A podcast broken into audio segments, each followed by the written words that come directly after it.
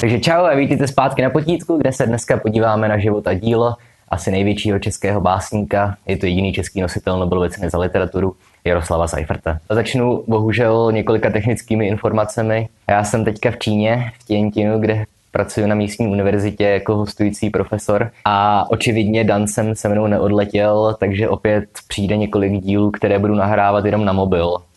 A jak jste si všimli u těch předchozích videí, které nahrávám na mobil, ta zvuková kvalita především nestojí za moc, ale co se dá dělat. A zároveň taky dnešní video rozdělím na dvě části, jednak protože tady skoro nefunguje internet a veškeré služby Google jsou cenzurované, takže já to musím nahrávat Danovi přes úložto, což trvá strašně dlouho.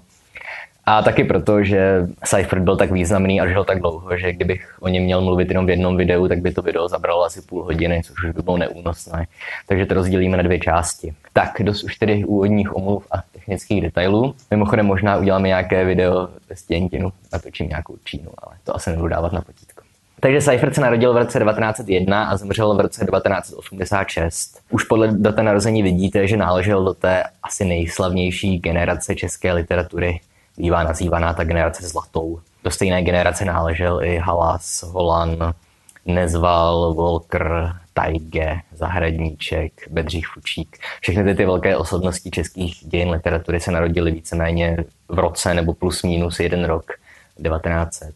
No a Seifert byl člen Devicilu, to znamená účastnil se vzniku české avantgardy a podobně jako jsem to zmiňoval třeba u Vančury minulé, tak e, vývojové fáze české avantgardy se naprosto přesně promítají i do vývoje Seifertova díla, alespoň tedy ve 20. letech. Jak se říkáme později, později se to už změnilo. Prvotěna Seifertova z roku 1921 se jmenuje Město v slzách a to je, jak jsem říkal, úplně klasický případ proletářské poezie. Seifert tam popisuje nějaké ty ideje revoluce, bratrství lidí, nějaké spoury proti kapitalismu, obětí jedince ve prospěch celku a podobné věci. Ale zároveň, víte, on Seifert sice vyrůstal v chudé žižkovské proletářské rodině, jeho otec byl, myslím, zámečník, rodina byla velice chudá, ale zároveň jeho matka byla poctivá křesťanka, katolička, která Seifertovi, Jaroslavovi Seifertovi samozřejmě eh, v mládí vlastně vštěpila nějaké ty zásady křesťanské nauky. Seifert byl sice komunista a nebyl věřící, ale přesto to se mi nedokázal úplně jako nějak potlačit. A hnedka první proletářská sbírka Město v slzách je zároveň plná i různých biblických, mariánských motivů. Jsou často sice ironizované, ale to nevadí, jsou tam. A ještě do toho období proletářské poezie náleží taky druhá Seifertova sbírka Samá láska. To je z roku 1923 a tady už přece jenom se začíná trošku projevovat ten vliv toho nastupujícího poetismu a ustupuje už ta tragičnost eh, města v slzách. V druhé polovině 20. let 20. století tam už v Seifertově tvorbě zcela očividně dominuje poetismus. No, z téhle doby pocházejí sbírky na vlnách TSF, Slavík zpívá špatně, poštovní holub. A jak jsem říkal, všechny typické prvky poetismu jsou tedy přítomné. Exotika, cirkus, sport, lidová zábava, optimismus, humor. Seifert, ač často se odkazuje na Máchu pozitivně, především v pozdějších dílech uvidíme, že jeho vztah k básníkům 19. století, k Máchovi jak Němcové, byl velice úctivý tak si dělá legraci z máchy a převrací jeho výrok a říká na tváři lehký žal, hluboký v srdci smích. Na rozdíl od máchy, který píše na tváři lehký smích, hluboký v srdci žal. Ale stejně, jak je tomu u všech velkých básníků, u Nezvala, u Halase, u Hory, tak Seifert samozřejmě ne, že by jenom naplňoval nějaké tajgem předepsané zásady toho, jak psát poezii. Částečně se tomu i vzpíral a ten poetistický humor přece jenom je trošku protknutý i nějakým tím tragickým životním pocitem. No, on tam není úplně očividné a Seifert to spíš ukrývá v nějaké druhé vrstvě, ale můžeme se podívat třeba na báseň Cirkus ze sbírky na vlnách TSF. Tam sice máte, on jmenuje se to Cirkus, to už je klasicky poetistický motiv a začíná to tím, že slavný polikač ohně dnes poprvé v náruči sevře nějakou malou tanečnici. Neumím to teďka na No, to je všechno o lásce, o erotice, o cirkusu, o veselí. A zároveň pak ve druhé části té básně ten klaun vypustí obecenstvu na uvítanou velký balón a dnes naposled. A my nevíme, proč dnes naposled. Jestli cirkus jenom odjíždí, nebo jestli klaun pom zemře. A jsou tam i takové nenápadné, řekněme, spodní vrstvy, temnější tóny i v těchto sbírkách poetistických. No a v roce 1929 byl Seifert jako řada dalších velkých básníků vyloučen z komunistické strany, jo, spolu třeba s Vančurou, už jsem o tom mluvil na minulém potítku. Ne, že by přestal být orientovaný levicově a ne, že by přestal mít sociální cítění. Jo, člověk buď je pravičák nebo je levičák, z toho se těžko nějak vyléčíte, ale s komunismem se rozešel a zároveň se rozešel i s avantgardním projektem a na rozdíl od Taiga a od Nezvala už nepokračoval v avantgardní tvorbě, eh, kterou ve 30. letech představovala česká mutace surrealismu, ale vydal se vlastně nějakou solitérskou dráhu. Psal si už po svém a nenáležel žádné literární ani jiné skupině.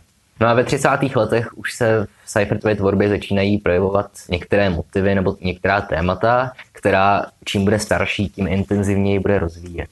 Začíná psát takovou intimní liriku, hodně se věnuje vzpomínkám na mládí, na dětství, reflektuje nějaké to české předměstí, tu periferii velkoměstskou, vzpomíná na svou rodinu. Na rozdíl od toho siláckého optimismu proletářského umění nebo od toho veselého optimismu, poetismu, tady už začíná spíš převládat, ne snad přímo pesimismus, na ten přijde řada až později, ale při nejmenším nostalgie a taky, řekněme, nějaká ta hořká zkušenost člověka, který už není úplně nejmladší, přestože ještě zdaleka není starý, a začíná si uvědomovat, že ty sny, které měl v mládí, asi se mu nepovede nikdy realizovat a že ani tu pravdu vlastně on nedokáže nějak poznat. A taky začíná se v Seifertově poezii očividněji promítat i ten nějaký máchovský tón. Ne snad přímo, že by tam byla přítomná ta obrovská tragika Máchova díla, ale čím dál větší důraz klade Seifert na českou krajinu.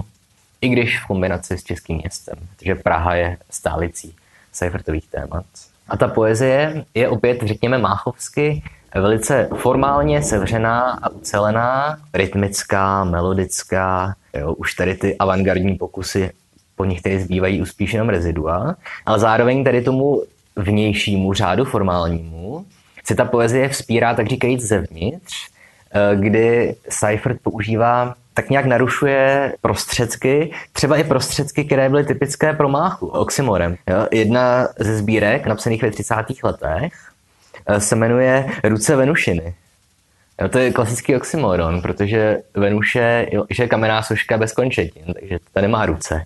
Takže přestože ta poezie z 30. let může navenek působit sice nostalgicky a trošku hořce, ale přesto velice formálně uceleně a za přítomnosti nějakého řádu a uspořádání, tak zevnitř tohle Cypher trošku narušuje.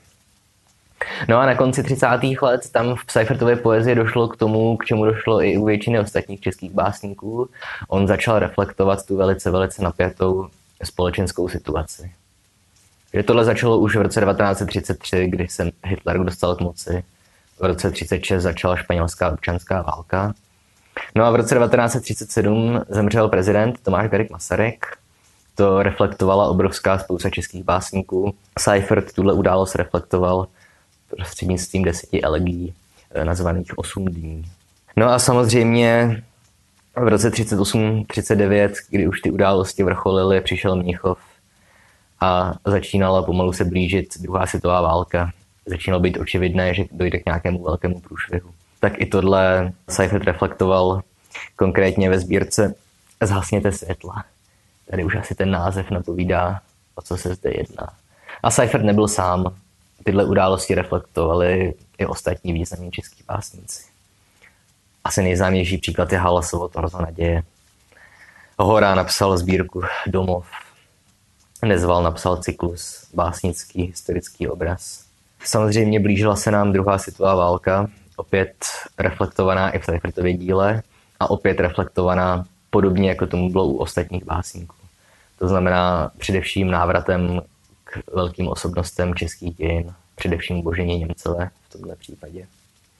No, ale jak jsem říkal, ten díl se rozdělíme na dvě části, aby nebyl nekonečný, takže válečnou tvorbu budeme pokračovat až v příštím díle.